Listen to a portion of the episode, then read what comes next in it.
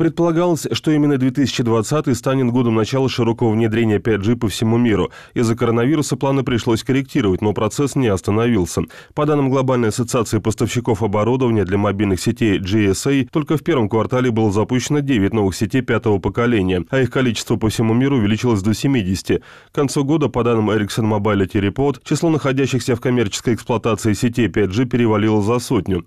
В России до лета ничего особенного не происходило. В июле были выданы первые лицензии на частоты 5G. Пионером стала компания МТС. Правда, речь идет о так называемом миллиметровом диапазоне. Он хорошо подходит для промышленного применения и не очень хорошо для обычных пользователей. Чем выше частота, тем больше скорость передачи данных, но меньше радиус действия базовых станций и наоборот. Законы физики. Оптимальным для широкого внедрения 5G считается диапазон 3,4-3,8 ГГц. В России он используется военными и расставаться с этими частотами они не спешат, а полученные МТС частоты в диапазоне выше 20 24 ГГц планируется использовать именно в промышленности. Об этом рассказывал в июле Бизнес ФМ пресс-секретарь МТС Алексей Меркутов. На первом этапе она позволит нам обеспечить крупный бизнес, производственные предприятия локальными сетями пятого поколения. Они в первую очередь используются там, в сельском хозяйстве для того, чтобы инспектировать инфраструктурные объекты, в том числе при помощи дронов. Они используются в промышленности для машинного зрения, которое требует передачи данных в несколько гигабит в секунду.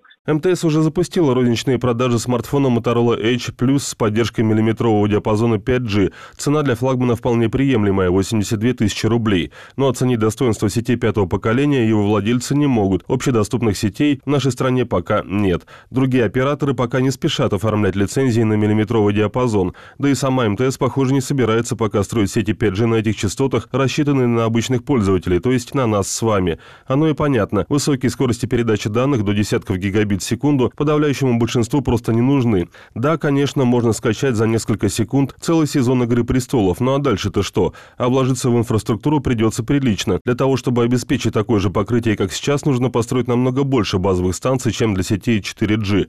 Как заявляли ранее в Ростелекоме, компания допускает возможность строительства полноценной сети 5G на миллиметровом диапазоне, но это потребует гигантских инвестиций, которые не окупятся никогда.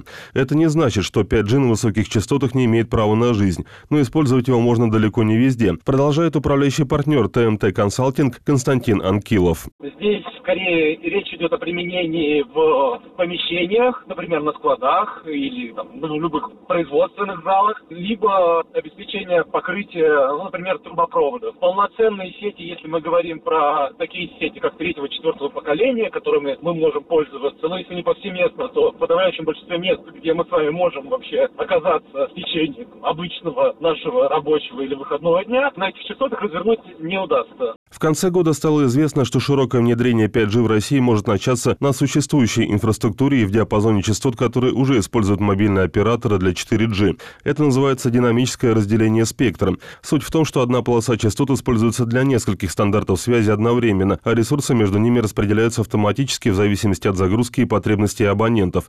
О преимуществах такой модели внедрения 5G говорит гендиректор агентства разведывательных технологий «Эртехно» Роман Ромачев. Стоит базовая станция, у нее стоит антенны. Для того, чтобы реализовать 5G на используемых уже частотах 4G, необходимо просто дополнить дополнительным модулем системы. Поэтому технически это достаточно проще, это выгоднее операторам, поскольку не надо строить дополнительные базовые станции, не надо ставить дополнительные антенные комплексы. И это, в принципе, вот использование этих частот может значительно снизить внедрение 5G у нас в России. Главный недостаток в том, что в гибридных сетях скорость передачи данных ниже, чем при использовании отдельного диапазона частот для 5G, а параметры подключения к базовой станции по 3G и 4G могут ухудшаться при большом количестве клиентов, использующих новый стандарт.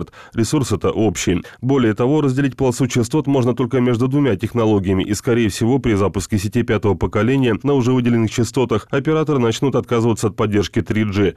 Если вкладываться в инфраструктуру все же придется, встает вопрос об оборудовании для 5G. В мире его производят около 10 компаний, но в последнее время основная конкуренция развернулась между финской Nokia, шведской Ericsson и китайской Huawei. Решение китайцев дешевле и компания является мировым лидером по количеству базовых станций 5G. Китайский гигант работает на нашем рынке свыше 20 лет. У него есть в России свои исследовательские центры. В октябре Huawei объявил о том, что намерен инвестировать в российскую IT-отрасль 1 миллиард долларов. Компания активно продвигает в России свое оборудование для 5G. Интерес китайцев понятен. Выход на западные рынки для них затруднен из-за позиции США. И мало надежды на то, что после прихода в Белый дом демократа Байдена ситуация кардинально изменится.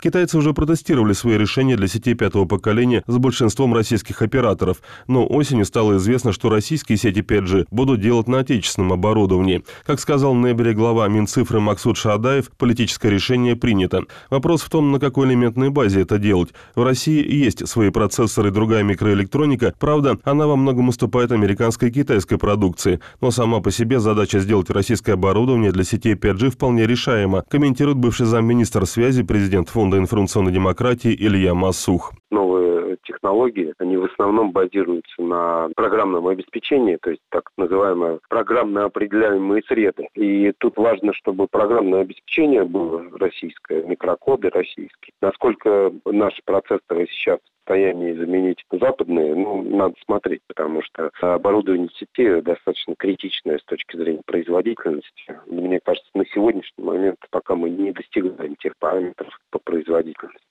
наших процессоров. Создание оборудования для сети пятого поколения поручили Ростеху. Госкорпорация уже представила макет российской базовой станции 5G. Правда, как заявлял глава Ростеха Сергей Чемизов, серийное производство такого оборудования будет запущено лишь в 2023 году, из чего журналисты сделали логичный вывод. Появление сетей 5G россиянам придется ждать еще как минимум два года. Михаил Задорожный, Бизнес ФМ.